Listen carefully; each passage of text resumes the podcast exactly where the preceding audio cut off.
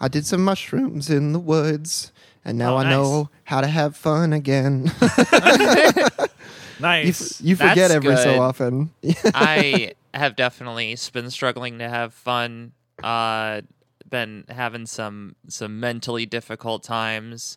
I mean, uh, even especially you know having the uh, hopes dashed that Planned Parenthood wouldn't uh, would decide against union busting. Oh yeah, I forgot to put that in the notes, so we can just make fun of Planned Parenthood right now. Which, yeah, I really Yeah, hope we I- are going to be wrong. Yeah, it Yeah. was really it was unfortunate. I mean, it kind of sucks too because you, if if you just say like, "Oh, it's time to critique or make fun of Planned Parenthood," people instinctively assume you're in terrible company. But the fact Yeah, I of the matter is, is it's like just like every organization, no matter how critical or important the service they provide is, and the services that Planned Parenthood provides, in addition to abortion services, are all extremely needed. Uh, it's no fucking guarantee that they're they're gonna take care of the people who actually provide that service to the public.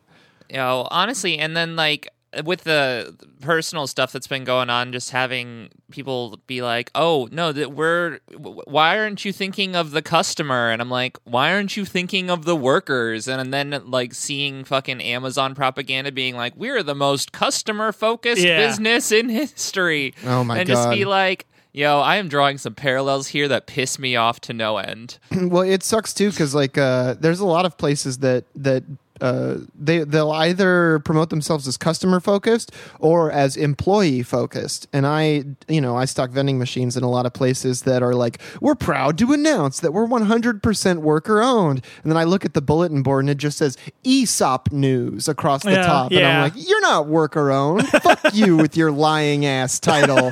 You were never worker owned. you lying little shit yeah. Yeah. no, I know. Like the and the the Planned Parenthood thing is like I wanted them to be like the exception to my critique of NGOs, but no.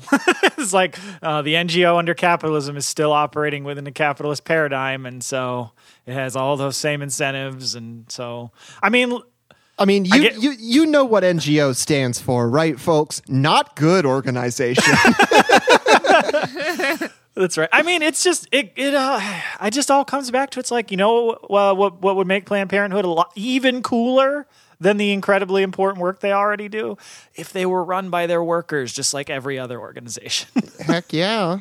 yeah. and if they were treated like a public service and were maybe I don't know subsidized by the government so that the services they provided were free, well, yeah.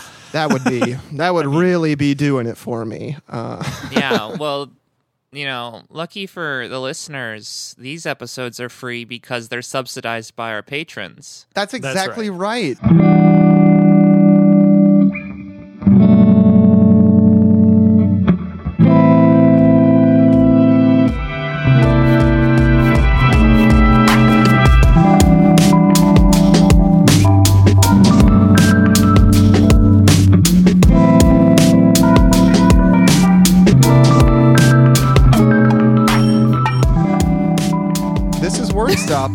favorite 100% listener supported labor podcast. So thank you, dear listeners, for any money you might be giving us on the Patreon. It really does go a long way towards supporting the show. If you're not in our Discord, get in the Discord. It's where people get into fun arguments. Uh, and if you if you're a patron and you don't have your stickers yet, go ahead and message us on Patreon, and we will get those stickers to you ASAP. If you want to help the show a little bit more, you can leave us a five star review on Apple Podcasts, or just go to the library and that that little that little inlay in the front cover of the book where you see all the the punch out marks. I'm dating myself here. Just write a review. write a review for us in there. I'm sure libraries don't use those anymore. I don't know. Nobody ever funds the library, so I assume that, that their level of technology is frozen in like 1986. So Yeah, you could probably still go to my local library and play uh, Putt Putt Saves the Zoo on a Windows 98 machine. Oh man, I loved the putt putt games when I was they were little. They were great. They were a far sight better than that. Who was that? Captain Pajama. It doesn't matter. Uh, we're here to talk about labor, folks, and we're and speaking of uh, organizations that have a nominally progressive face but don't do anything to uh, help their workers. We're going to revisit Amy's Kitchen. We talked previously back on episode ninety-one in February, where there was a union drive at Amy's Kitchen, the incredibly expensive frozen vegetarian food company that tries to charge you nine dollars for a single portion mac and cheese. Yeah. Uh, and when we talked about them the first time, that was in Santa Rosa, California, where workers were facing stagnant low wages, inadequate health care, massive work speed up, uh, and dangerous work conditions. And they reached out to the Teamsters to launch their union drive and were immediately faced with vicious union busting campaigns by the company. Now, what we're talking about today are the workers in San Jose at a different Amy's Kitchen uh, production facility who are launching their union push trying to organize with Unite Here, who we've mentioned, who we've talked about several times on the show. So this is on Wednesday, the first of this month. Uh, the union announced that they had filed ULPs against Amy's Kitchen for a whole host of violations, a vegetarian cornucopia of NLRA violations from the union busting drive, including forcing workers to sit through Captain captive audience meetings, disciplining workers for organizing, and firing two workers in retaliation for the union drive. Unite here turned around and immediately did the thing we keep saying to do, which is file that 10J injunction, uh, forcing the company to seize its illegal actions quickly. Well, yeah, Yeah. I mean that's the that's the hope. So uh, I mean, it it's one of those things where because of just how slow the NLRB's bureaucracy is, and I mean people have made points about how underfunded it is, which is true, but that's sort of a structural part of just how the capitalist state works. But like to the point where anything that isn't a 10J injunction forcing an immediate change by the company is really is going to get dragged out beyond the length of any normal union drive. So it mm-hmm. really it's it's the sort of thing that I think we kind of needs to become the new standard if people ever want to have anything close to fair NLRB elections. But It wasn't. I, I don't know. Maybe it wasn't the uh, Amy's Kitchen, uh, you know, protest. Maybe it was something similar. But this wasn't the one where they like astroturfed a protest alongside. Yes. It was. it They- was they that, liter- yeah at the Santa Rosa plant. Yep. So Yeah. the yeah, you might remember that they basically paid a bunch of workers to wear Amy's Kitchen memorabilia and be like, "No, we support the company as we're being paid to protest out in front of the the plant." Yeah, uh, weirdly, we didn't hear anything from Alex Jones about these literal paid protesters, crisis actors, whatever term you want to use. Uh, weirdly, the right only makes that up about actual protests. But so, yeah, like these folks at this plant in San Jose have been organizing around a lot of the same issues, you know, unsurprisingly, as the folks in Santa Rosa. And the what has really, you know, kicked off and really sent their drive into a new level is that retaliation against the workers at the plant. Because two weeks ago, Hector Guardado, a machine operator at the San Jose plant, was fired after he led a group of his coworkers in a march on the boss to demand better treatment. And that, and when we say better treatment, we're not talking about like a six hour work day or like you know a foosball table like all those fucking ads for working at google or whatever uh, the incredibly ostentatious demands of the workers at the san jose amy's kitchen plant were for instance that workers be allowed to take bathroom breaks without being disciplined or that management stop penalizing workers for taking sick days which they had accrued based on California's, you know, sick policy law. Mm-hmm. You know, this has happened so much in so many different places where people are punished for the sick days they've accrued. I like I know that we put this meme in like many many times ago. It's like uh, employer offers sick pay, me takes sick pay, and then the the response is, "How could you do this to me?" Yeah, yeah. It's like we we didn't give you that so you could use it. Yeah. Like, well, and then and then the company, uh, Amy's, in a, in a devious move, fired uh, Guardado ostensibly for just leaving his machine unattended during the march on the boss. So it's like we're not firing you for organizing; we're firing you for leaving your machine while you were organizing. It's like, man, shut the fuck up. That's just ridiculous. Yeah, it's it, one of the most transparent like excuses for retaliation that we've seen in a while. Like usually companies at least make up something or, or they they because they'll do surveillance on workers they think are troublemakers and they'll mm-hmm. they'll stock up things they think they can ding people for for past violations. This one they're just like well, when you came to complain about the fact that we punish you for taking bathroom breaks, who was watching your machine? Well, clearly we have to fire you. it's just like, come on. Ah, like. Yeah. yeah, I mean, and so like Raquel Alvarez, president of Unite Here Local 19 in San Jose, said, quote, we are calling on Amy's management to stop retaliating against workers, to stop disciplining them, to agree to a neutral process without threats and intimidation. Workers should be able to fight for better conditions without fear, end quote. Which Absolutely. yeah, I mean, you would think that in what is supposed to be a democracy, that that would be a base level of operation. But Right. of course, you know, the company is denying No, but that. yeah, that no, they do respect the workers' right to unionize and hold a free and fair election. It's just that you know they have to fire these people and they have to you know hold these uh these captive audience meetings because you know for the workers' sake. Whatever bullshit. Jesus fucking Christ. I, w- I wish I had a button that just played the little "Why You Lion" song. I love the "Why You Lion" song. yeah, like this is one of those times where because I've been reading like labor history and stuff and stuff from like the early 20th century, late 19th century, and it's this sort of shit almost has me like, man, at least back then, the the the company owners were honest and were just like. No, we fired them because they were joining the union. I don't want to pay these motherfuckers anymore. it's just like, well, yeah, I mean that's bad, but it's that's the same reason that the workers are getting fired now. It's just that now they all have PR firms to tell them that they shouldn't say that openly and to just make up a bunch of lies and say all this stuff. Oh, we we respect the, like, yeah, it, like the the gall to say that you respect the workers' right to organize while simultaneously conducting a really harsh anti-union campaign is just so annoying. yeah, no, I our mean- lawyers say that we're allowed to do it if we do it this way, and you know we Yeah. are. This there are no parallels in history because we said it nicely. Yeah, I mean, just I feel like so many CEOs of companies, when there's a union campaign within one of their their stores or locations, uh, do the equivalent of walking up to the podium and holding a sheet of paper up upside down and going like, "My lawyer has advised me to say we are like a family here." Yeah, yeah, no, exactly. So, I mean, the as if you haven't heard our episode on on the conditions at Amy's Kitchen, I actually do recommend folks go listen to that just because mm-hmm. it's bad there, folks. Like for the workers that are are are at these plants, like it's an incredibly physically demanding job. The company really like goes out of its way to prevent workers from being able to get medical assistance for injuries that they face on the job. And so and they're also you know now really spending a lot of money on anti-union consultants to try and stop both of these union drives.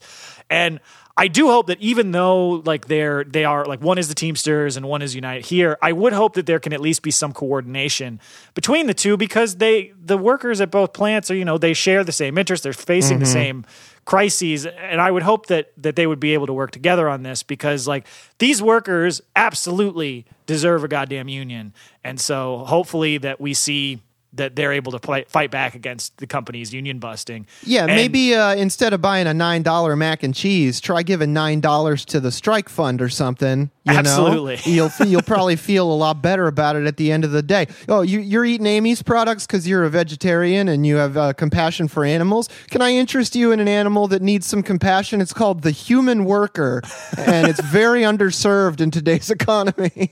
Hell yeah. That's right.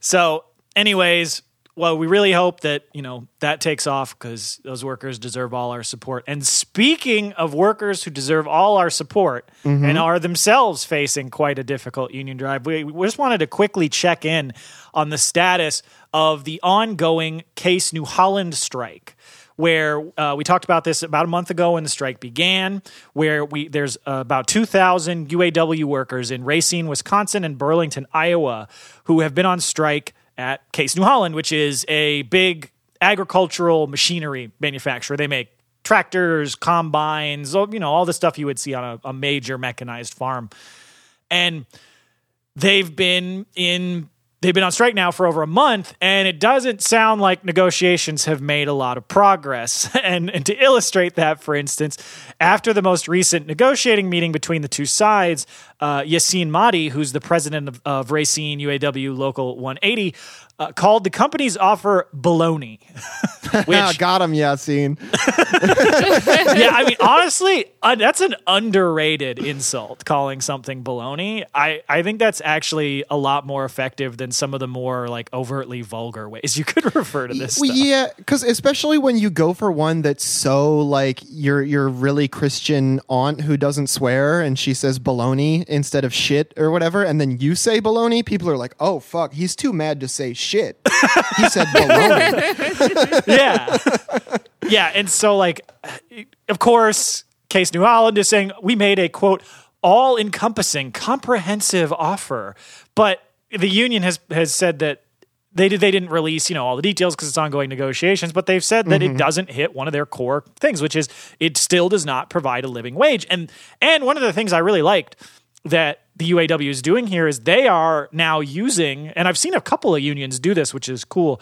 They've been using MIT's like living wage calculator in their negotiations, where it actually takes into account what is the cost of living in this area, what are the average rents, how much you know does it cost to get food and gas, and the average commute, and so they've come up with a a a living wage for a family with both parents working and a couple of kids that the living wage for a worker there would be 24.57 an hour which seems like a pretty rock solid reasonable demand but of course you know the company's dragging its feet and trying to avoid doing that Oh, and Yeah, trying that to also blame the strike on the union, which is just fucking insane. Yeah. Well, that also means if there are any single parents, they should be making fifty dollars an hour. That's right. sure That's Yeah. right. If only it was fair. to each according to their need. Uh, but yeah, I mean, the, the company tried to turn around and blame the continued strike on the union, and uh, UAW Vice President Chuck Browning didn't even miss a beat uh, to to flip the tables I back on line. on on. Case New Holland, he said, quote, I understand the company's frustration that their bargaining strategy to force an inadequate contract down our members' throats remains ineffective. Additionally, it appears based on their statement, the company seems just as disappointed in the determination of the UAW negotiators as we are with the content of their proposal. Their most recent statement is merely an effort, no doubt recommended by a union busting consulting firm, to avoid sincere bargaining with the hopes of getting members to cross the picket lines or accept an inadequate contract, to which neither will transpire. Hell yeah, I love it. just straight like facts real, real nice, like uh, kind of cordial email voice kind of thing, but still like biting commentary in every single line. yeah, as per my last email, fuck you. yeah, absolutely. No, I mean the the communications from the union on this have been fantastic. Like because that's yeah, it, everything that that Browning said in that is absolutely right. And mm-hmm. in this is also one of the things though about this strike that I mean it's we're starting to see come true. When we reported on this when it first began like the the leadership of these UAW locals were very clear. They were like we don't think the company is going to just quickly turn around and and accept our demands. They were like we're going to have to hit them where it hurts in their wallet and that's going to take a little while to roll out. And so even though it's been a month, they've been like, yeah, we this is going to take a while. I think the their estimate when they first launched was that it might be three to six months that they would have to stay out to really make the impact felt. Yeah, And- I thought that was actually kind of a really good initial position to have to like set the expectations. Not only because uh, so often we see these like oh one, two, maybe one week strikes that are like pre-announced in that way, and I mean pre-announcing a six-month strike is a really really bold move, and and really will help solidify the expectations of the workers in what is happening and help them keep strong through all of this. Uh, it's one of the great things that we've seen from this particular uh, strike. Yeah, and the other thing though about that strategy is it does specifically go to the importance. It really gets at why we have to like even us who want the UAW to be better, who want like the UAW to be more of a rank and file union and we've seen some encouraging signs with that with the one member one vote campaign a- a- as well as just, you know, rank and file like at, at the John Deere strike where they rejected multiple tentative agreements before they finally won, you know, some big gains even when we may have frustrations with the big unions, an organization of this size is so important because, for instance, less than two weeks into the strike, CNH cut off the workers' health insurance, which we've, you know, as, as we talked about on the show, is a very, very common anti-worker strike busting maneuver by companies now. But because the UAW is so big and they have so many members, they just picked up the slack and they are providing the union itself is now providing health insurance for the workers who are out on strike. And I'm sure, of course, you know, it's probably not quite as good as what they were getting, you know, from like what they had as part of their job contract. But the fact that the workers weren't just thrown to the wolves like that is really important because we've seen multiple strikes where this has happened and been a very effective strike breaking campaign. I'm thinking like specifically of the um, the PBS workers in Chicago. Mm-hmm. Who had Right. to end their strike because multiple. I think one of their guys had cancer and couldn't get treatment. There was Yeah. also some steel workers we talked about a really long time ago where the the parent company like took away their health care as one of the negotiating tactics. And I think the union responded by upping their demands for health care even higher. Yeah, Yeah, well, and I think that actually, I mean, based on what we know, is these big member plans. I mean, the unions have more members than the companies have employees, and do That's have true. some really amazing healthcare plans. I think that the real conflict comes in is every single time you switch a healthcare plan, you have to get your prescriptions re, you know, Oh, certified under the new insurance, and like I think that those are really the difficulties the workers will be facing is making sure that you know if, if they have like a doctor's appointment to make sure that their doctor is still covered in this insurance because of the you know in, incredibly fractured nature of our you know non-universal healthcare system. Mm-hmm. Yeah, and I mean, but one of the other things though that's been really good to see is it really does seem like these workers have been garnering a lot of support within the community. And like for instance, there was a I mean one of the this was great. I, I saw a post this weekend where the UAW units in Waterloo, Iowa, at John Deere, who you know were on strike late last year during Striketober, and we're getting a lot of support from, like for instance, the Burlington local here are now you know returning the favor, and they've been sending over like pallets and pallets of food and water and also and like care packages for families That's with all the sorts of stuff that strikers are going to need. Which this that rules like that's ex- that's what solidarity is all about. And Well, and that is like the definition of mutual aid. When you set up Yeah. infrastructure that is designed to meet the material needs of people, that is like actual networking infrastructure that will be there over time and and and be there especially in these crisis moments that is actually what mutual aid is Yeah, well, I mean, when when you go and you do these in, inter-union, inter groups of worker, when you when you send solidarity packages across the country, across the state, whatever, like you're not just doing solidarity like in an isolated sense. You're building an ecology of solidarity, like an environment, an ecosystem of labor relations and solidarity between workers, and that's that's really fucking huge. I mean, when we say mutual aid, that goes back to a concept that Peter Kropotkin thought of because he noticed that different herbivores from different species will sound the alarm to each other to let each other know predators are coming. It's like it's that simple. It doesn't matter if you're you're a steel worker and they're an electrician, or you're a fox and they're a newt. You know, you just help each other. yeah, so that stuff's great to see, and it re- so yeah, it looks like the UAW is is ready to stand strong on this one for the long haul. So we'll probably be doing a few more updates on this because I would imagine they're going to be out there for a while. But mm-hmm. I so I mean, with all the strikes that we've seen where folks are f- confronted with this intransigent from the company and they just run out of resources or you know something happens and the strike isn't able to hold on seeing a big union who sometimes isn't always necessarily the most combative be like, what is this offer? This isn't what we asked for. Fuck you guys. Mm-hmm. We're staying out on strike until we get what we demanded. And that's always really good to see. absolutely Absolutely. Well, in our next uh, story, we're going to be going to the ongoing repression at Amazon, where uh, there's been a, an expansion of Amazonian Workers United into New Jersey, where the union has done a walkout there, and uh, they've la- and there's also a new union drive that has been launched in North Carolina. Um, this week, as part of the NLRB's ongoing investigation into Amazon's union busting, new internal documents from the company were released that show how they monitor workers on every minute of their shifts.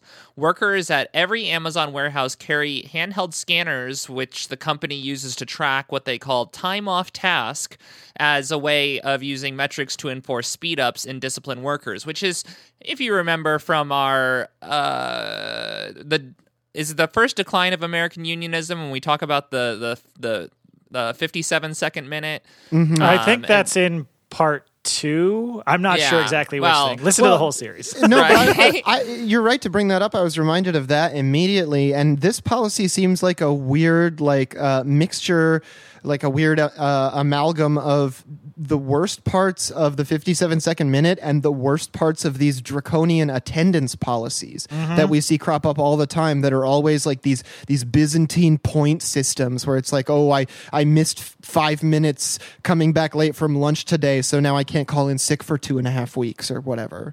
Yeah. Well, the documents show that the workers can receive a written warning for accumulating 30 minutes of time off task in a single day.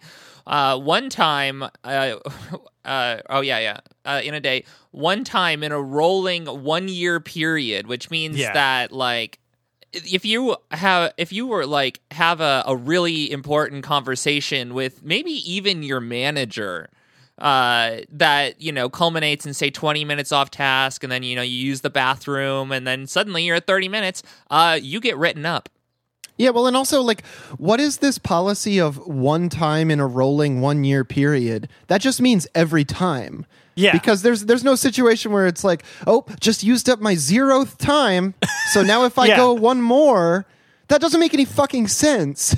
yeah, it's this policy is ridiculous. I mean, because what you were pointing out, Lena, is I think really important is that the 30 minute time on task where upon which you get written up is not a single chunk of 30 minutes where you're just, you know, I don't know, dicking around talking to somebody, which also totally fine. There's nothing wrong with that.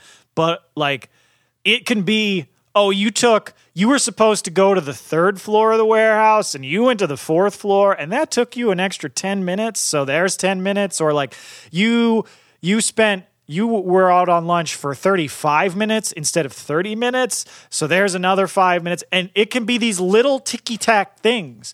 And mm-hmm. that's so easy for that to add up to 30 minutes in a day. Well, because because work doesn't naturally operate like that. Like you're not like doing something with your hand and a tool or whatever their idea of work is every second of every day at work like you do have to walk around you do have to talk to your other coworkers and communicate what needs to be done what's been done already so there's not redundancy and things getting left behind like the, this Right. this whole concept of like you need to be working 57 seconds out of every minute it just really i think belies a total misunderstanding of what work is yeah Yeah. well and additionally they can be fired if they accumulate uh 120 minutes of time off task in a single day or if they've accumulated 30 minutes of time off task on three separate days in a one year period now i just want to quick point out that this is for any shift so when they have those Yeah. 12 hour shifts and you get you know a little slow slower you're kind of tired on hour 8 and it ends up you know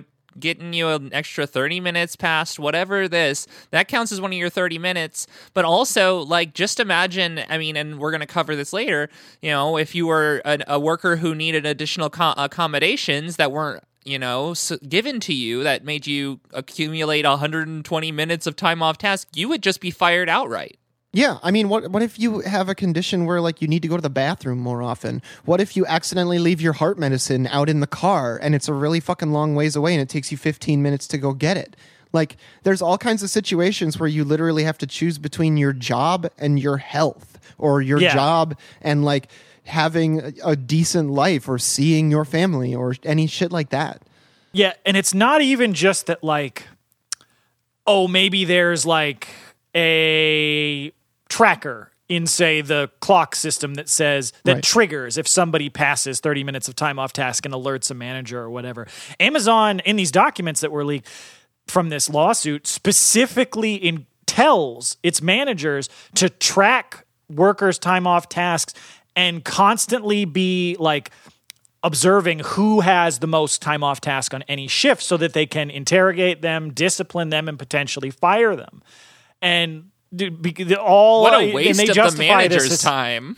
yeah, well, and that's the thing is that like I mean there can be a you'd have a whole incredibly long conversation about what parts of management are useful and what parts of management are completely useless and purely just labor discipline. But from everything I've read about Amazon, that ratio seems to be about 1% to 99%. Yeah, that sounds about right to me.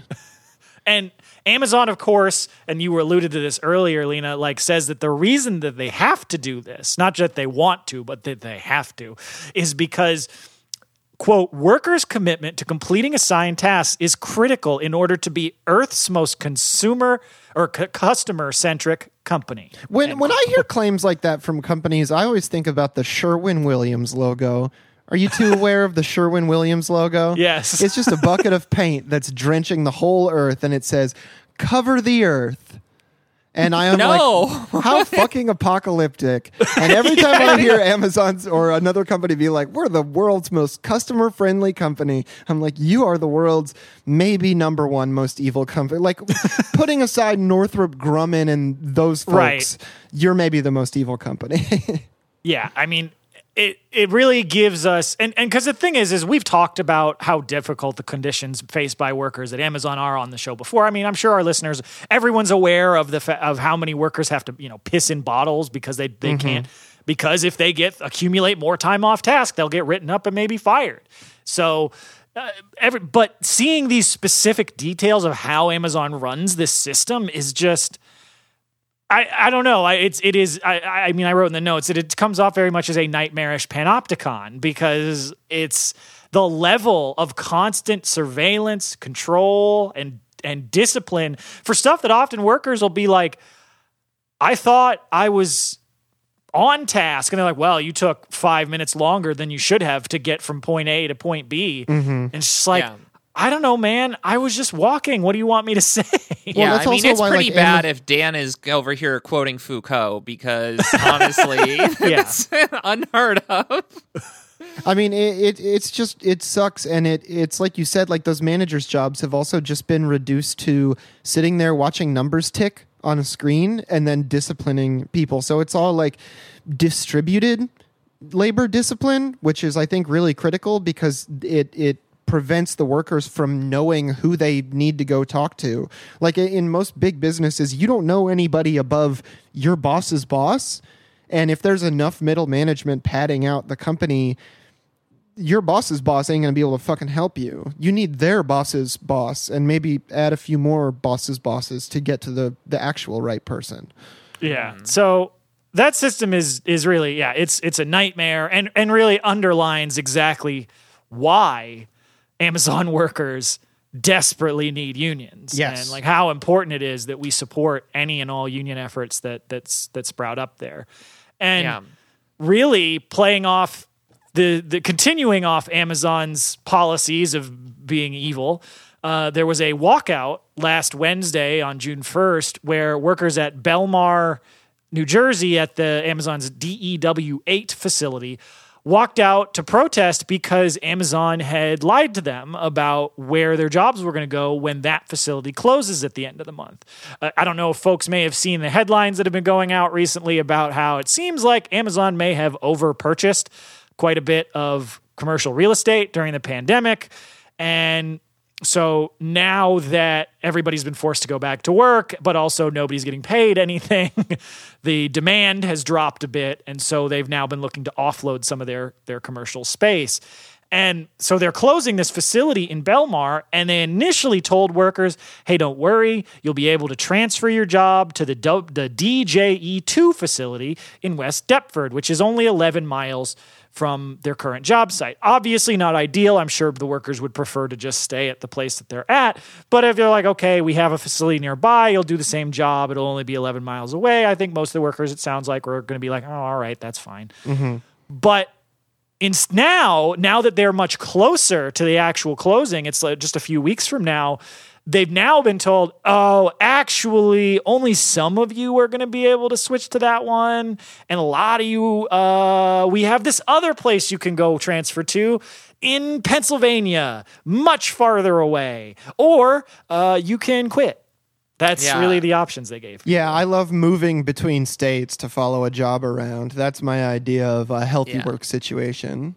And I imagine they've selected the people based on, you know, their quote time on task, or if they have sure. other sorts of surveillance of labor unrest, those people are the ones who are going to be like, oh, I'm sorry, your name is on the list of uh, fuck off to nowhere. Yeah. I, yeah, I mean, it's. It, I'm sure there's favoritism in there, and uh, and so like Brenda Stringer, who is a worker at this facility and has been there for three years, which for Amazon, that's a real veteran. Like, th- not a lot of workers last three years at Amazon. We've heard that testimony from a lot of workers during the ALU drive, um, and and she said that this whole bait and switch campaign by the company shows that management at Amazon quote just don't have compassion for people. All they do is walk around and look at numbers all day, but we actually do the physical work end quote. Which yeah, I mean I've 100% s- correct. I've seen so many managers throughout my time who are just big like statisticians, like not not educated statisticians, but just love looking at paperwork. Yeah. Well, and these workers don't even have like the most insane demands. These would be easily met by Amazon. Uh, the ones who walked out are simply demanding that they be allowed to be transferred to the closer DJE2 facility, be able to maintain their current work schedules, and receive a dollar an hour raise to compensate for the longer commute. And that that's not a big ask. That seems like baseline shit that you would provide, and and they've been receiving quite a bit of support as well. A lot of workers from other nearby Amazon facilities also showed up to support them in walking out. So, uh, you know, yeah. I, I hope that this works out for these workers. I hope they get a lot more than a dollar an hour raise. Yeah. you know, they should be able to work at the same facility they're at and force Amazon to keep it open, even if it runs at a loss. Fuck you, Bezos.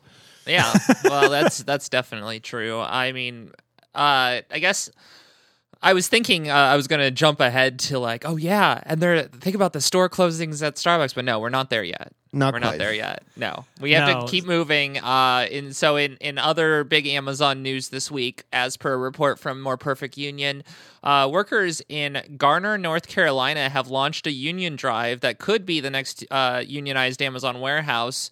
The workers are organizing independently via their own organization, uh, Carolina Amazonians United for Sol- Solidarity. Uh, ugh, can't. Carolina Amazonians United for Solidarity and Empowerment, or CAUSE. Uh, the workers say they were inspired by the success of the ALU, and uh, you know it just showed them that it was possible. Yeah. yeah. Uh, a lot of the workers said that when they originally started at Amazon, the job really wasn't that bad, but that the conditions have basically just continued to get worse unrelentingly. And uh, specifically, the main complaint seems to be that there are incredibly high temperatures in the warehouse because it has no air conditioning at all. In And, North uh, Carolina. in North Carolina, yeah. And so oftentimes during the summer, uh, workers will have to face temperatures indoors of over 100 degrees, resulting in predictably people passing out on the floor and needing medical attention. And I gotta say, just knowing how fucking dangerous Amazon warehouses are, I can't imagine passing out in them uh, hasn't led to a bunch of like compounded issues and, and serious health and safety hazards. One of the things that I saw in the video was that they also try very hard to hide the bodies of people mm-hmm. who have passed out. They basically have like emergency pull bodies off of the floor teams in order to like be like, "Oh no, you didn't see someone pass out." No, he just Yeah. needed to be escorted to the Amazon booth. yeah. Well, and it's funny because like, I mean, it's not funny. It's it's awful. But like, this is actually this specific problem is one of the ways that I originally heard about Chris Smalls, like well before the ALU campaign really got going. Like after the big walkout when he was fired. Um, in that period where they were first setting up like the Congress of Essential Workers and figuring out how they were going to go organizing Amazon, he was retweeting a lot of different Amazon workers at different facilities, mostly in the South. And one of the things that was constantly showing up was how a lot of these places, they almost just have ambulances just stationed there because they're like, they know that the workplace conditions are so bad, people are going to require medical attention, but it's just cheaper to keep sending people, dumping people onto like the ER and letting them face these awful health conditions than to actually, you know, climate control the warehouse. Right. And and so like workers in addition to the the awful temperatures, workers complained about the lack of break times with one worker there describing it saying, quote, everything is slavery time.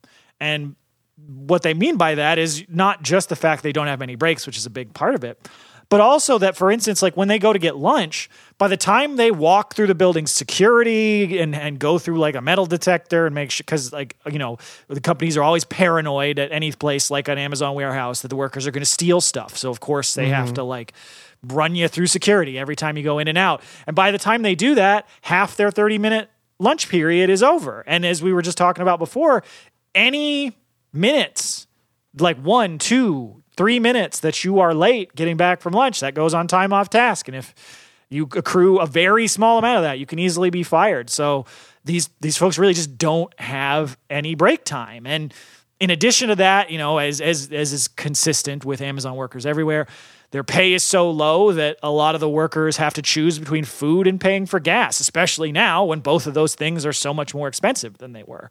And like one worker in there described being forced to live out of their car because wages are so low. And like they pointed out, and this is another place where these folks are also using a living wage calculator to point out what their wages should be as a minimum, which is that in Wake County, North Carolina, where the where Garner is, where this warehouse is, the calculated living wage is 19.25 an hour which is you know extremely within the capability of amazon to pay all their workers like i saw a thing the other day that was estimated that bezos could personally give every single amazon worker a one-time $100000 bonus and still remain like a hundred billionaire Right, one of like one of the top two or three richest people in the world. Yeah, and so the living wage in that county is 19.25 an hour. What Amazon is paying is 15.50 an hour. So like that's a big discrepancy. Like that is what 375 an hour is that's like $7500 a year difference. And, Well- and I mean that's on a 2000 uh, hour work year and most of these Amazon workers are probably working significantly more than that. So Well, and in a report from one of the workers, Rev Ryan, uh, reporting the absolute cop shit that Amazon is doing, Yeah. told him that the managers or told yeah told uh, the interviewer that managers are have a quota for writing up at least 12 workers per day for discipline. They have a fucking quota system for discipline. Uh, this is used as a du- justification to fire workers seen as unproductive. They pointed out that uh, that having to go to the doctor or take a child to the doctor is not considered a valid valid excuse for workers and will be disciplined. Uh, rather than offer paid sick time or even just accepting a doctor's note for the reason of being late, workers are told that they have to that they have to use their unpaid 15 day medical leave, which many people can't afford. I mean, it's absolutely ridiculous, and we know like There's always jokes about like you know cops have quota systems on on their tickets and all that. And well i mean like though many of those systems have been officially abolished they did exist very officially for a long time which basically stood as just a, a means of of disciplining the citizenry to to then create funds for the police themselves. Then this being a parallel that amazon is using to just keep their funds as high as possible so that they can just keep rotating workers in and out and keep wages incredibly low Well, and Yeah. even in situations where we do have like concrete rules in place that should prevent Amazon from fucking with their employees, such as uh, one worker, Darren Good, who uses a wheelchair and is is legally entitled to accommodations for his, his disability by the ADA, uh, was told that they would be granted, and then it took Amazon four to five months before they even started to provide the accommodations, and in the intervening time, he was written up for underperformance. Yeah, like uh, that's one of those things where you just I get into the human factor on that one where I'm like I look I have uh, you know we have all our problems and our our, our class interests our differences with the management but like I, I don't know. I just want to talk to that manager that writes up the guy in the wheelchair who hasn't been given accommodations for being unproductive. Like even if the company's telling you to do that, Yeah, Like just just be But- like, "Oh, oops, I disciplined the wrong person today. Sorry." Yeah. Like, come on. What the fuck? That's insane. Yeah, I mean, talk to is a very uh, kind sentiment, but we're gonna keep it. We're gonna Yeah. keep it, uh, you know, s- safe and uh, you know, non-actionable here in the podcast. Yeah, and and so you know these these workers in cause who are now fighting for their union at this facility. Uh, they said that not only were they directly inspired by the work of the ALU, but that they are also hoping that in not only can they unionize their facility, but then that they can reach out to other Amazon workers in the South, in North Carolina, to also like share tips for what's worked for them and help them organize. Which you know we always love hearing that. And I also this is one of those things. It's like this is one of the reasons that why you know Chris Smalls has been such an inspirational organizer is like they closed out, out their video on More Perfect Union, their interview with the workers, where worker organizer Albert Elliott paraphrased Smalls' testimony in in front of Congress earlier this year, saying, "quote We are your company, we are Amazon, and without us, nothing moves." that's, That's right. Well, we're going to take a, a break from the East Coast. We love you, New Jersey and North Carolina, but now we're going to go to Seattle. And it is not for Starbucks. You're going to have to stay in your chairs uh, and wait for us to get to that. Uh, but we have some really good news from Seattle, which is that on June 1st, the Seattle City Council passed the first minimum wage law for gig delivery workers in the whole country. And this bill requires gig delivery companies like DoorDash, Grubhub, Instacart, and Uber Eats to ensure that workers are paid at least the city's minimum wage of seventeen twenty seven after expenses, not including tips. The rules would also require payroll transparency and prevent app companies from punishing gig workers based on which jobs they accept or the hours they work. And I'm really struck by the fact uh, that it's going to require payroll transparency because Yes. that in particular is going to do a service not just to the workers in Seattle, but to anybody who works for these companies. Yeah, and I mean expenses that includes car maintenance Mm-hmm. and gas. Um, not including tips is really important because the idea that workers are paid exclusively on tips is, you know, putting the responsibility of paying the workers not on the company that is employing them, but then on the goodwill of the of the people who are receiving the services. Uh, if there is any sort of tips going on, they should just be complimentary to the workers. Of Um, course. but yeah, on uh, in a recent study of gig workers in Seattle, it found that the average pay for workers was nine fifty eight per hour, which is incre- it's a hell lower than than the actual minimum wage of It's this area. barely barely over half the minimum wage. Right. Yeah, Yeah, and and- ninety percent of the gig workers make less than the city's minimum wage.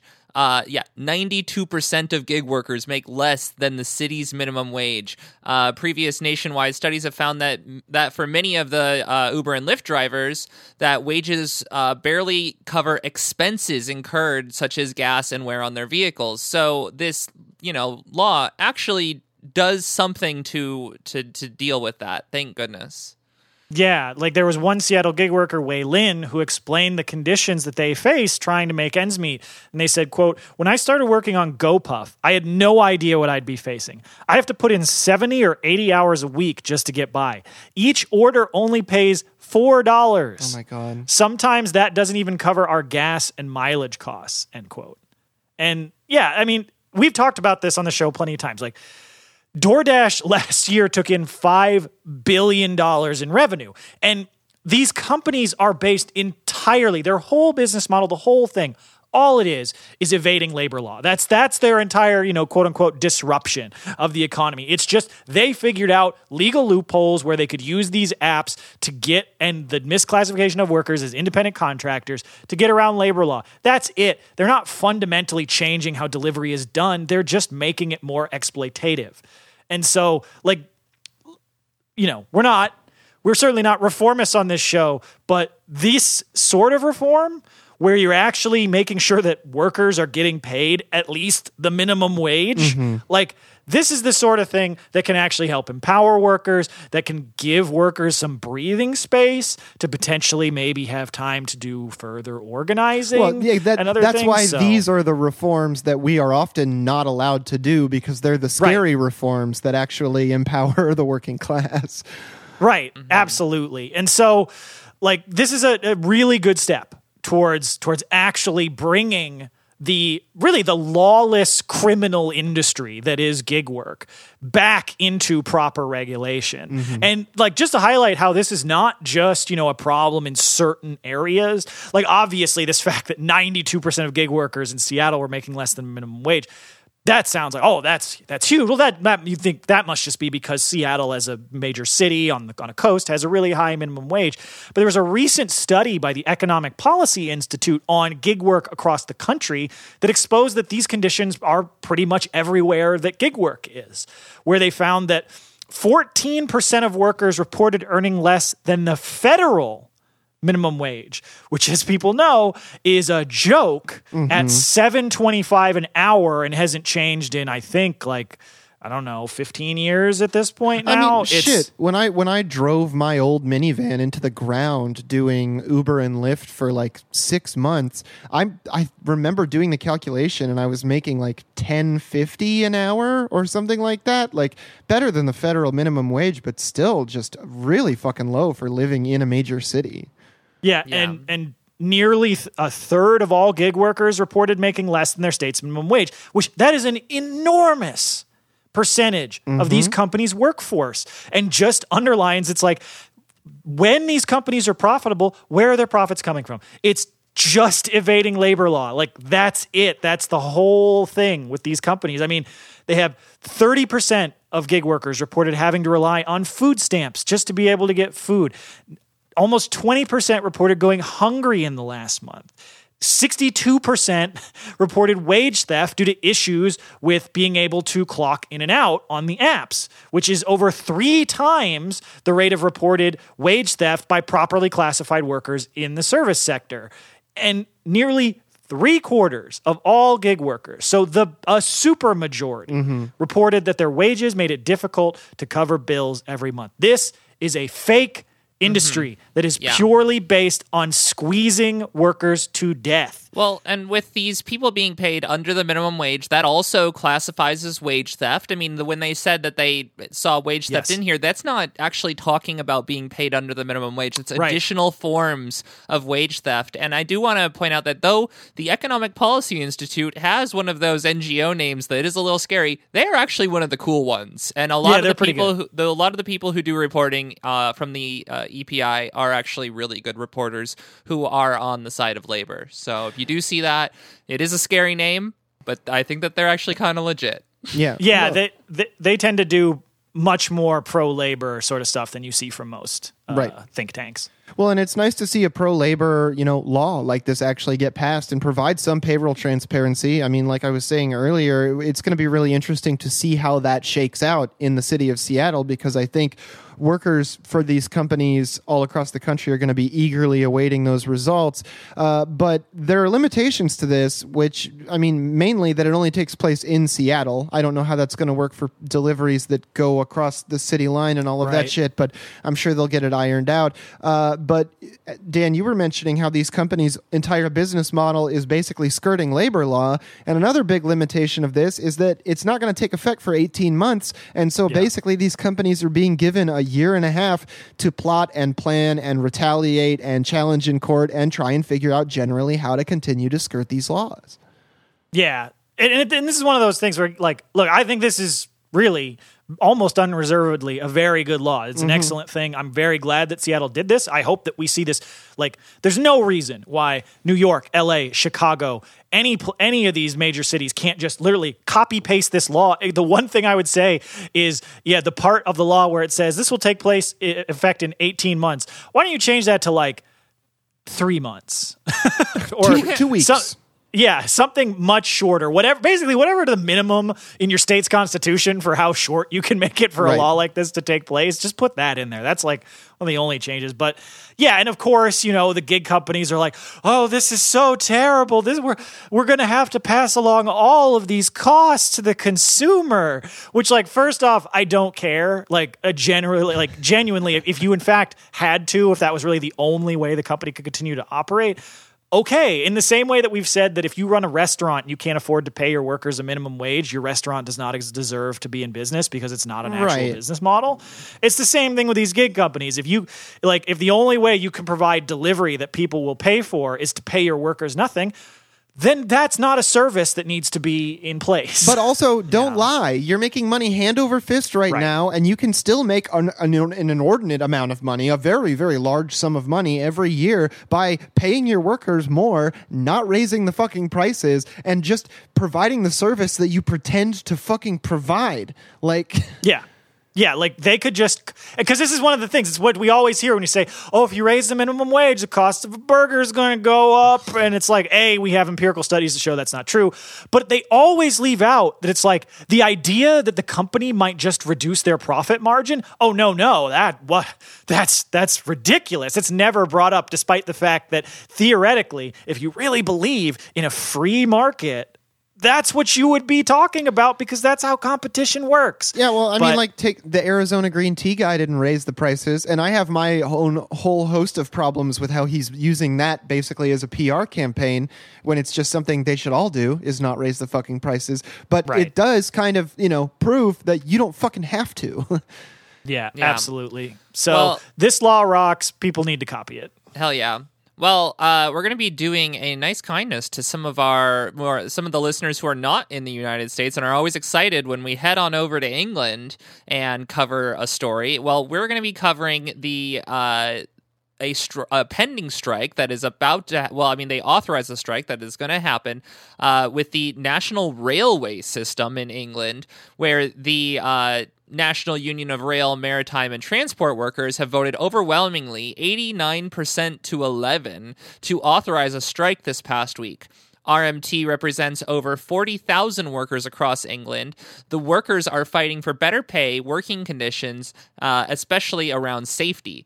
Uh, if it goes forward, the strike would begin in mid June and would be the largest since 1926. That's right. Yeah. That is fucking huge. I love seeing Yeah. these these transportation uh, disputes in England. It's like, oh, the ferries ain't running, the trains ain't running. Simple as.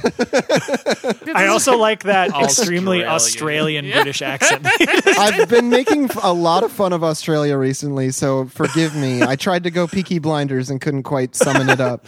I, I, I, hey, hey, better than I could do. Uh, But like, yeah, and I will say for our, our listeners, I tried to get the whole British versus English versus UK distinction right on this. I apologize if I didn't, but uh, I believe that this is largely confined specifically to England because there are different contracts in the different parts of the UK. So, like Wales trains have a different contract, Scottish trains have a different contract. But England, of course, being the physically largest of the components within the UK, I mean, this is would be an enormous strike. And the mm-hmm. unions have said that, you know, while they they made this big strike vote to show, hey, we are serious about this, they are hoping that that show of unity by 89% of these 40,000 workers voting to authorize a strike that that will force the government slash rail companies to come back to the table. Like RMT General Secretary Mick Lynch said, quote,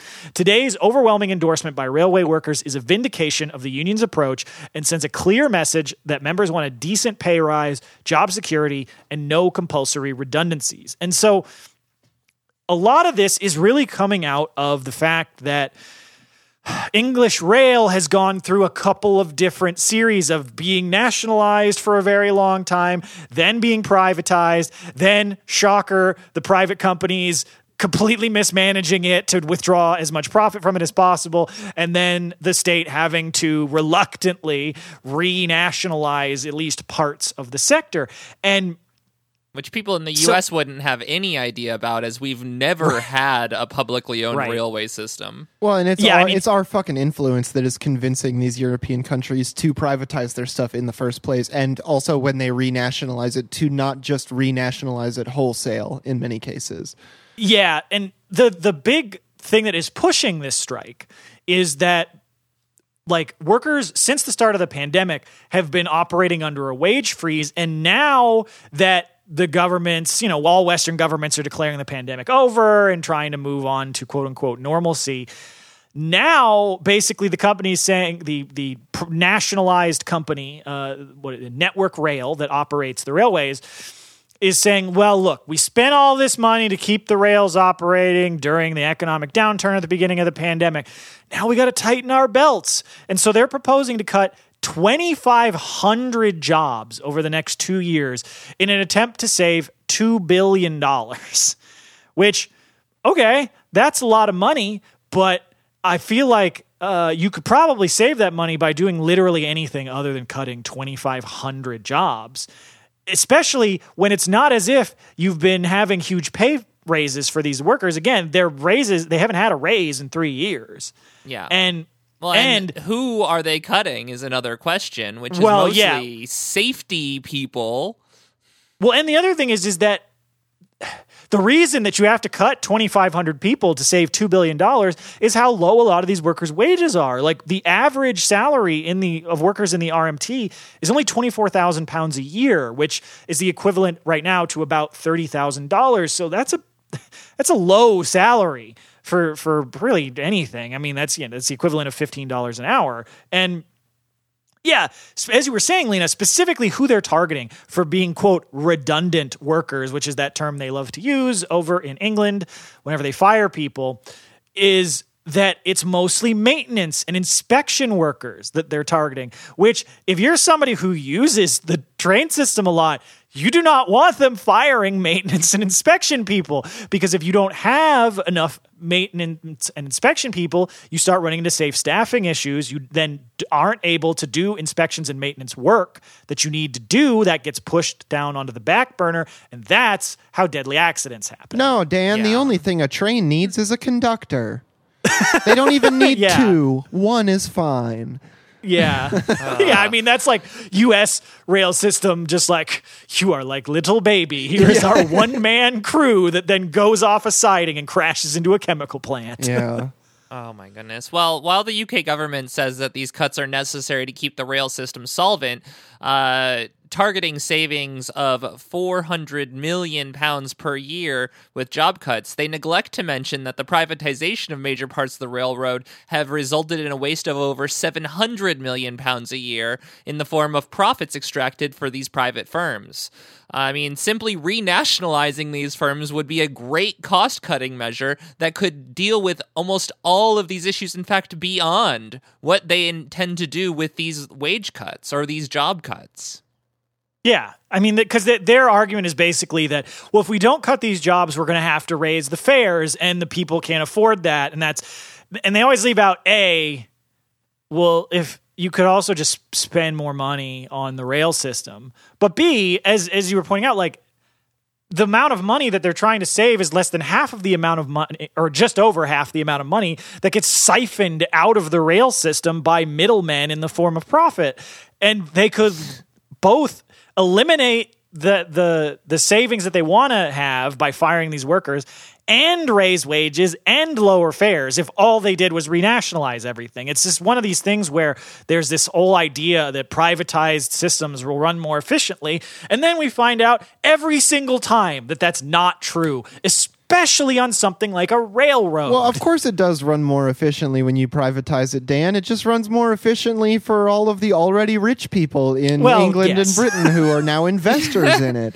Well, yeah, and speaking more, of more the bourgeois, like they're actually trying to say that uh, they're trying to deride the the workers for calling the strike vote, saying uh, it's hugely disappointing and premature that the RMT is calling the industrial action before even entering discussions. And it's like, oh yeah, thank you so much for your contribution to the labor situation, Lord Fartlebank.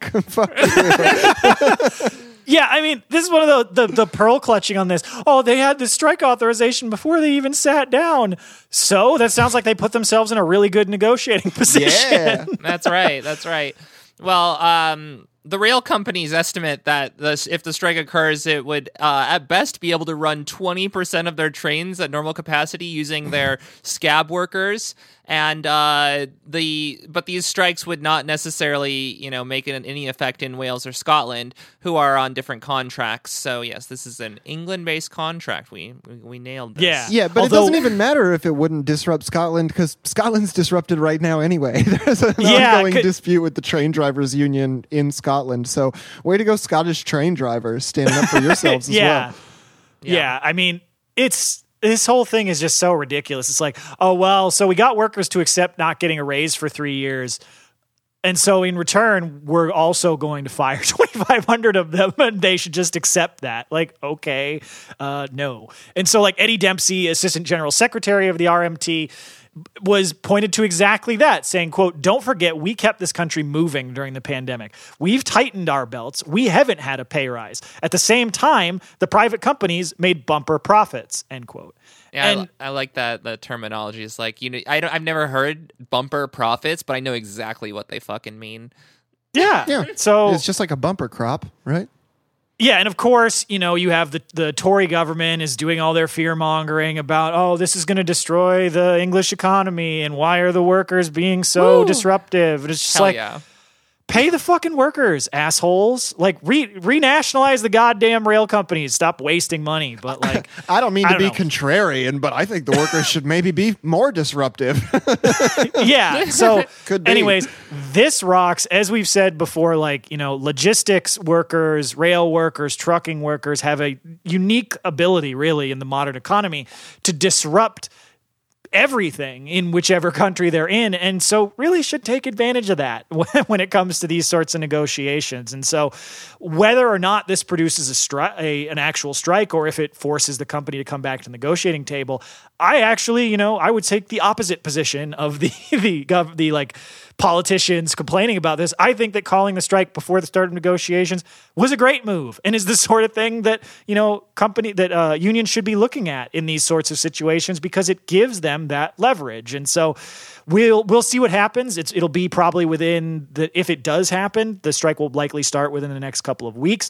If it does happen i can't imagine it would last that long because like trains are really important in England, and the economic impact of this strike would be enormous and would be felt immediately. I mean, especially when we're still dealing with the fallout from P&O ferries firing all their goddamn workers and having to shut down most of their freight. So, uh, I don't know. This doesn't seem like the right time for the Tory government to be thinking about trying to break a strike like this. I think maybe it would be smarter for everyone if they just gave the workers what they want. Yeah, I Yeah. agree. Well, uh, in our next story, which we are not quite at Starbucks yet, we are actually going to be covering a very cool music story Hell where yeah. Moog workers have announced their union drive with IBEW. Bow, bow, Uh, bow, bow. Except the, is- the air horn is like a an acid stab, like Yeah. a modular bass Yeah. stab. Uh, so if you don't know, Moog is like a, a classic company that makes synthesizers, effects pedals, processing devices, and are basically like the name of synthesizers in music. And they're made in Asheville, North Carolina. Uh, this is where the workers have announced unionizing with IBEW Local 238. And while Moog is internationally recognized leader for producing synthesizers, uh, organizers say the company refuses to pay even close to a living wage. The starting hourly rate for assemblers, packers, and warehouse workers at the company is fourteen ten per hour. It's like, do you know how much these cost? These cost multiple thousand dollars each. Like it's insane. Like I think that maybe one of their cheapest units is like four thousand dollars, and their more expensive units are upwards of ten, fifteen thousand dollars. Yeah, I mean, you can easily spend like thirty or forty thousand dollars just kitting out your studio with Moog stuff, and it, it wouldn't even be difficult to spend that much. Damn. Yeah. Well, Yeah, and like I mean, the other workers, there is a, a calculation of the living wage in Asheville, which is seventeen seventy an hour. Uh, basically saying that they're paid three fifty lower than what the what a living wage is.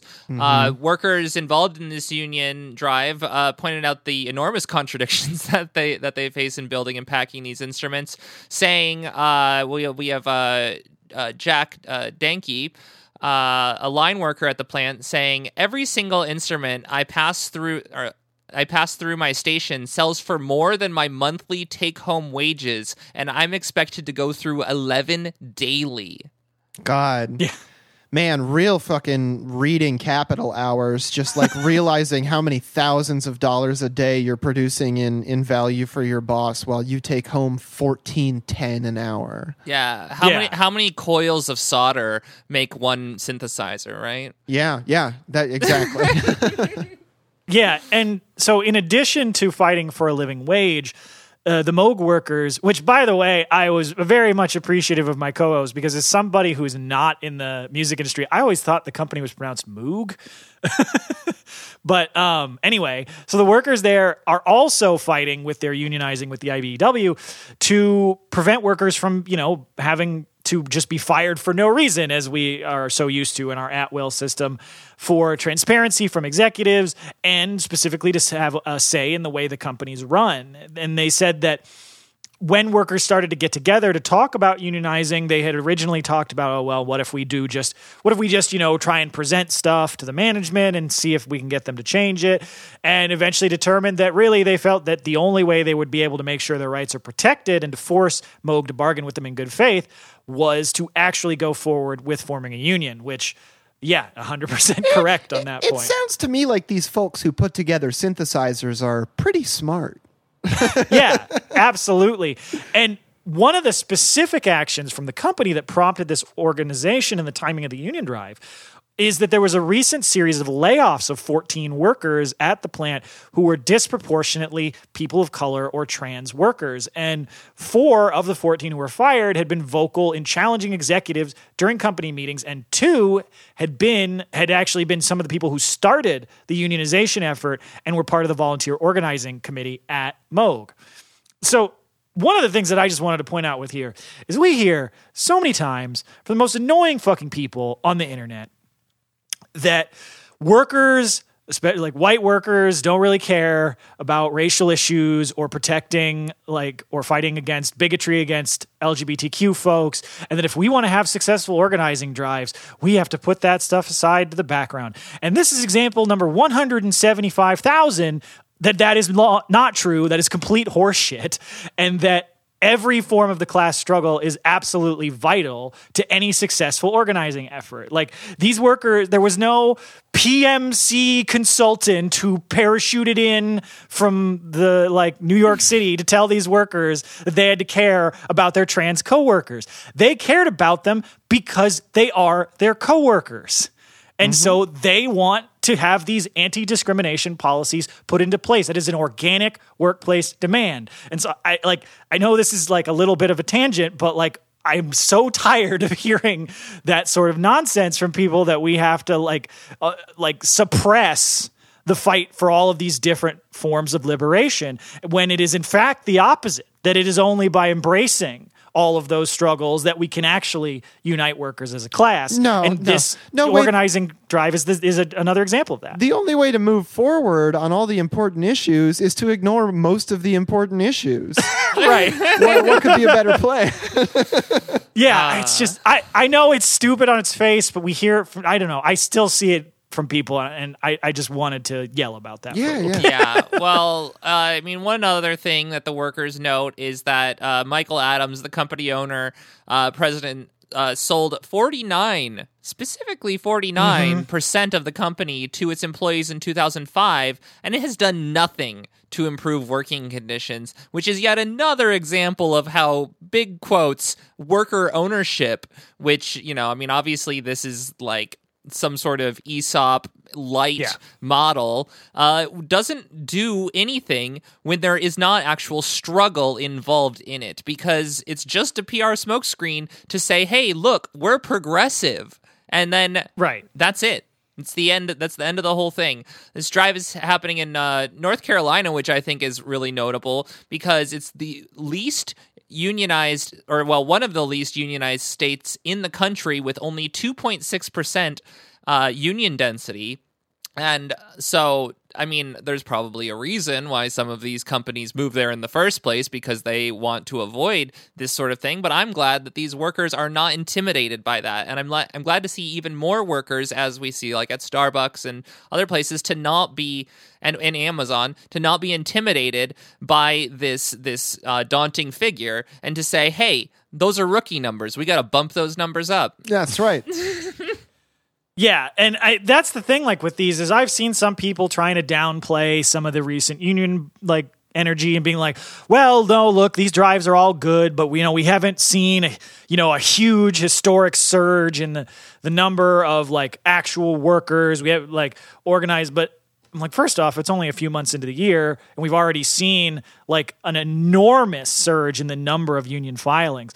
But there's also a eh, what you were alluding to, like Lena. The, there's a qualitative shift, like this drive at Amazon in North Carolina, the unanimous victories we've seen from Starbucks stores in North Carolina, South Carolina, Alabama, Missouri. Like these are places where you don't see union victories of any size, and and we're seeing workers stand up and fight back in all those states right now, which is incredible, in, encouraging, and the sort of thing that we need every union to take notice of and and and actually materially support because Yeah. like this is a real moment right now and we have to, to maximize like the potential that it has and really take advantage of it Well, and in the workers' efforts to actually gar- garner support, they held a rally uh, last Wednesday. Uh, it's currently the 6th. We're recording on a Monday this week, uh, where they were reaching out with uh, community leaders to announce the union drive and build support for the public, which is very encouraging. Because, I mean, as we know, especially with these union drives in places which are notoriously difficult to unionize, you have to have that community support and them reaching out to the community leaders and and trying to build public support is so immensely important and actually gives me a lot of hope that we're going to see these Moog workers unionized. Yeah, I mean that would be fucking radical. And so, speaking of unions stepping up and providing support, we're finally there, folks. Uh, I know there was a lot of stories this week, but there's been a lot going on uh, in the world of labor organizing. But so now we're on our, our weekly Starbucks roundup, and we had a big story last Thursday, June 2nd, where Workers United, who are, of course, the SEIU affiliate, who have been providing the resources and, and, and training and guidance background for all the individual little rank and file campaigns at the Starbucks Workers United stores announced they were establishing a $1 million strike and defense fund in order to help workers in that drive take action. Like in a statement, Lynn Fox, who's the president of Workers United, said, quote, in establishing this fund, we want Starbucks partners to know that we have their backs and are solidly behind them as they bravely organize and negotiate for better working conditions in their workplace, end quote. And I mean, that's huge. Like a million. do- I know it's like it's a national strike fund, and there's a ton of different Starbucks campaigns, and so you know it, it could get used up. But that's a enormous injection of support for these workers. Like uh, there was like Kyla Clay, who's a worker organizer in in Boston. Uh, uh, talked about the potential impact, saying, "quote By creating this strike fund, Workers United has not only enabled but empowered partners to fearlessly organize our stores and hold Starbucks accountable to its obligation to negotiate in good faith. This support will propel our movement forward as a growing number of stores prepare to meet at the bargaining table this summer." End quote. Yeah. And Hell like, yeah. this stuff is so important for workers to have these resources because as we you know we talk about every week all the repression these folks are facing like workers being fired in retaliation workers being written up stores being closed people being moved to different stores having their hours slashed and we've seen all of these stores so many workers without any of this support take the initiative and go on strike like without any material support. And so now that there's this pool of a million dollars, you know, and there have also been some donations from other groups. I think the AFT uh, donated $50,000 to this fund, which is pretty dope.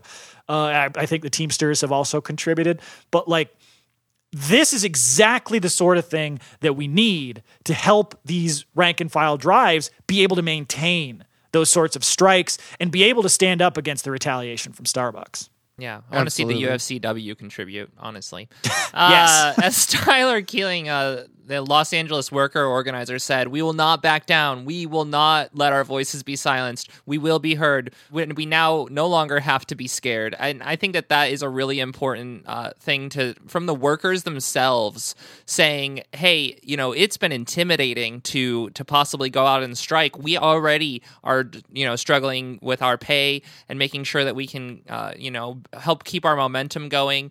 And and the idea that there's a strike fund out there for us is going to just bolster the support for the union. Yeah, and, it's really so critical. good. Yeah, it's absolutely critical that they have this right now, especially because Starbucks' uh, anti-union campaign has showed no signs of slowing down and has only seemingly intensified with every passing day.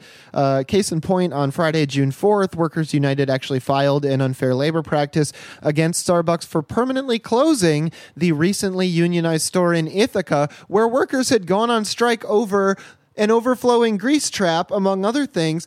And i every time this fucking gr- grease trap comes up mm-hmm. it, it's like shocking to me that that this is the store that they would close because like this is one of the most you know right up front obviously legitimate demands workers could possibly have in their workplace is that like a grease trap full of fucking maggots keeps overflowing on the floor and we don't feel like we can adequately serve customers or take care of ourselves in here Yeah, the Yeah. actual letter from Littler Mendelson is pretty appalling as well. Yeah. We have that in the in the um in the worker news channel in the Discord. So Yeah, it's it's bullshit. Like they they claim that they're closing the store for business reasons, but like they're like, "Oh, well, workers complained about these problems, so I guess we have to close the store."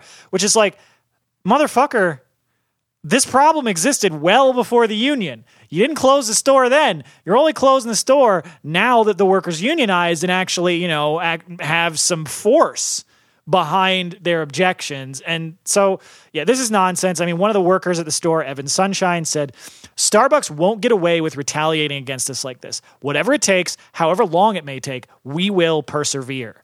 Which Hell yeah. I mean, love that. Love the energy. And the vice president of Workers United, Gary Bonadonna Jr., was pretty explicit, called the closing a blatant act of war and vowed that the union would fully support the workers in fighting it. So, it, one of the things that I think is so frustrating to me about this particular closing in Ithaca is as we talked about before, every store in Ithaca, every Starbucks is union.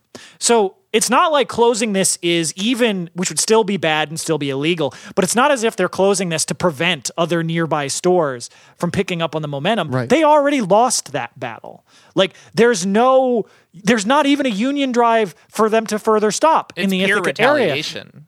It's exactly. It is pure retaliation out of spite against the workers for standing up for themselves. And so, like that, that is is I think why this clo- this closing has struck such a nerve. And there's been a big social media campaign rec- over the past like weekend by Starbucks Workers United to get the information about this out there, and so that people know what Starbucks is doing. And so.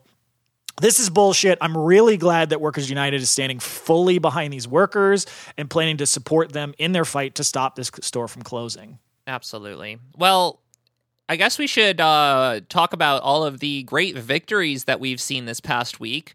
I mean, That's right. Last Tuesday, on the 31st of May, Oklahoma got its first unionized Starbucks when the 23rd and Robinson store uh, in Oklahoma City voted in favor of joining the union movement. On the same day, Pittsburgh got their fourth store on the which is the East Carson store that voted for the union. That's right Then- down the street from that Burger King that ran without their parent company's licensing for a while. oh yeah, the Pirate Burger King. yeah. Yeah. Uh, then the following day, Wednesday, June 1st, three more stores in Maryland voted to join Starbucks Workers United.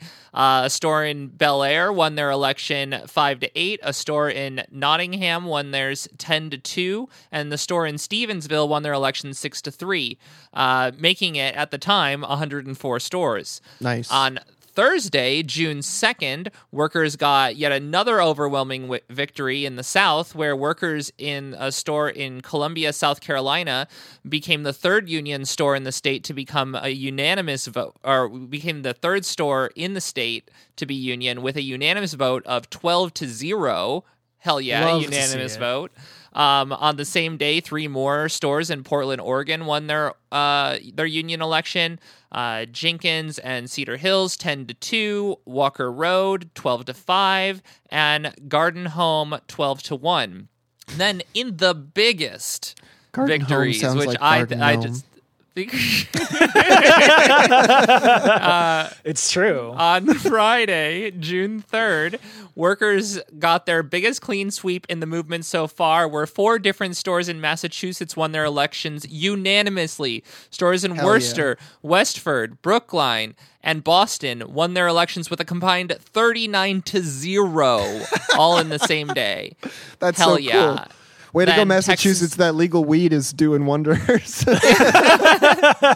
Yeah, and Texas got their first union Starbucks when Austin's f- uh, 45th and Lamar store voted 10 to 1 in favor of unionizing, totaling now 114 unionized Starbucks. Just amazing. And we're going to, I mean, this whole United States map is going to be lit up with union stores in no time. I'm very Yeah, I- excited about it. I think we're at 25 states now that have union Starbucks. So hey, halfway there. Well, and we're half, at- half to go. and we're at something like a ninety-three percent success rate for stores Yeah. unionizing. And that's the other thing. Like, this is in six months.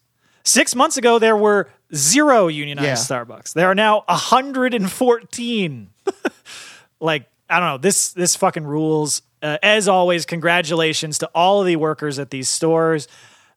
Incredible continued series of victories by this movement. Uh, if you know, if if oh, one thing I wanted to point out to our listeners. If it turns out that there's a Starbucks near you that you happen to patronize that hasn't filed for a union, still a good idea if you go there to organ like when you order something, put the name as Union Strong or Union Yes. Just that level of solidarity, you never know. It might be the sort of thing that might push somebody from being on the fence about the union to being like, you know, maybe we should join that movement. Yeah, and if you are working at a Starbucks right now, go to the Workers United website. They have a contact Oh, yeah. form to actually uh, reach out to them. I know that they're very busy, and you know they might not get back to you right away, but you know that's because they are constantly organizing tens and tens of stores. Uh, hopefully soon, hundreds and hundreds of stores.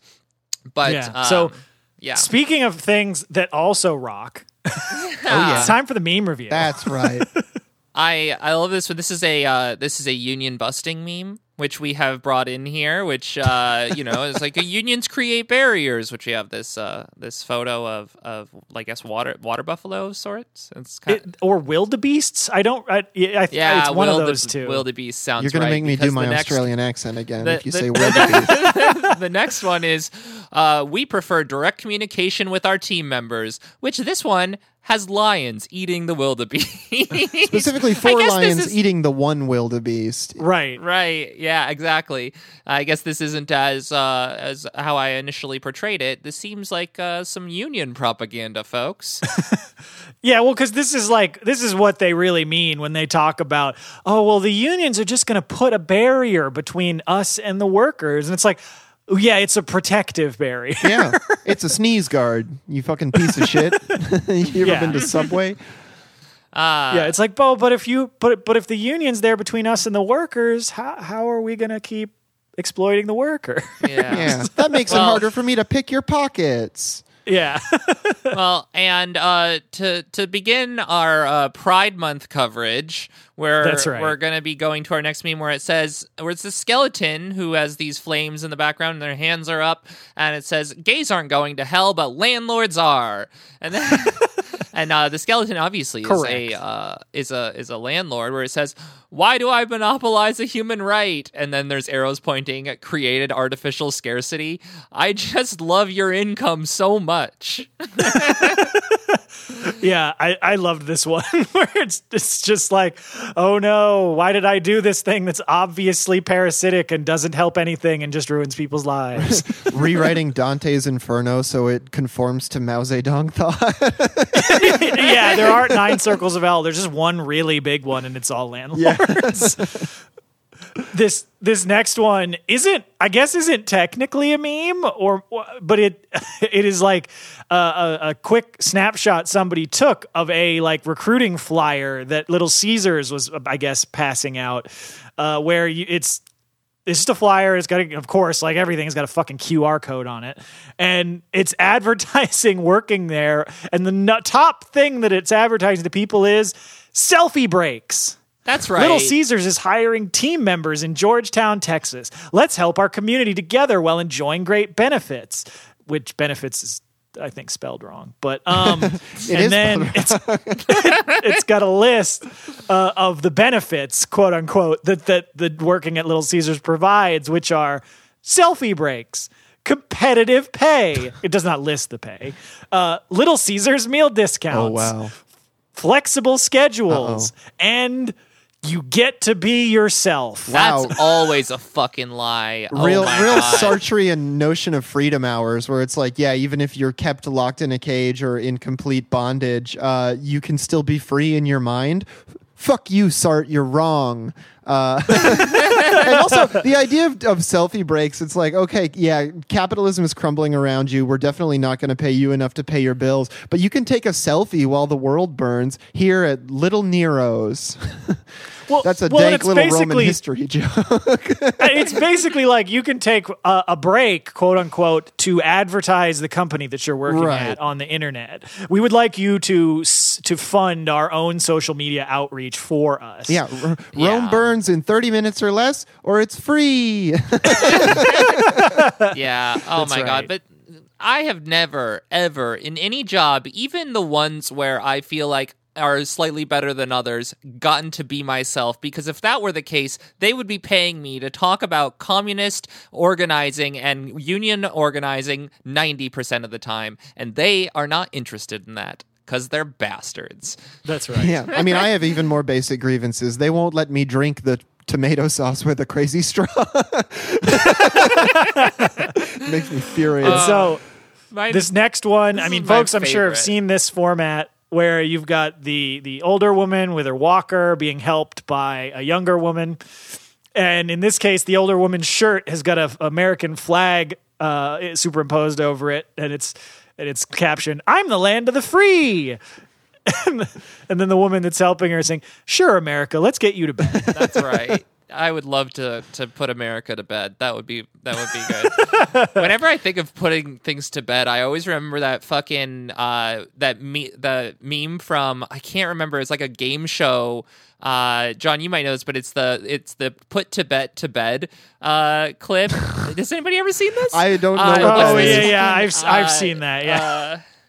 I I just like the, the idea of like when, when I see "Sure America, let's get you to bed." it's I comedy think the next bang me- bang. Oh, is it comedy Bang Bang? Okay. Yeah, I, and I it's feel like, like this. this. Someone holds up a, a CD with a commun with a with a ham stick on it, and the the album's called "Put Tibet to Bed," and I just always think of that when I think of putting something to bed. I mean, putting Tibet to bed is a good idea. Uh, especially like I imagine the sequel to this meme, and it's like uh, America went to live on a nice farm upstate.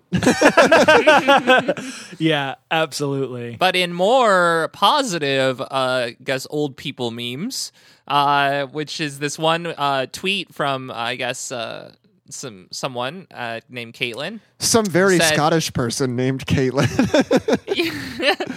uh, is the I guess the, the caption on this one is uh, nah my grand's notice for leaving her work wish I wish I wish uh was kidding You gotta, you gotta do it with the Scottish Which- accent. It's like, can't it, you man, my do grand's noise for leaving her work. Wish I was kidding on. Well, you gotta read the whole thing then okay, dear Mister McGillivray, notice of termination of employment. The job's crap, and I'm leaving. I'll no be back after June thirtieth. Can you wait? Good luck getting in some other mug to clean the place. Cheerio, Marlene. Yeehaw. uh Hell so yeah. good yeah fucking right right really like biting like res- resignation letters put a put a review for work stoppage in your resignation letter Yeah. well, one thing I really love about about uh, Scottish people is they type the way they talk. And uh, I think more people should do that if you speak like somewhat irregular English. Like Scots don't give a shit. Jamaicans do this too. Like you see written Jamaican, there's no standard form for it. They're just like, it's just however I say it is how it gets written down. That's how language should fucking be, if you ask Hell me. Hell yeah. Hell yeah. Well, that is it for our meme review and this episode. I want to thank y'all for listening. And if you would like to support us and help us keep the show going, go to patreon.com slash workstoppage and shoot us $5 a month. You get access to all of our overtime episodes. This week, we are actually going to be releasing AFL CIA Part 2. I know that we kind of teased the Part 3 of uh, Rank and File, but we're going to be pushing that just a little bit longer.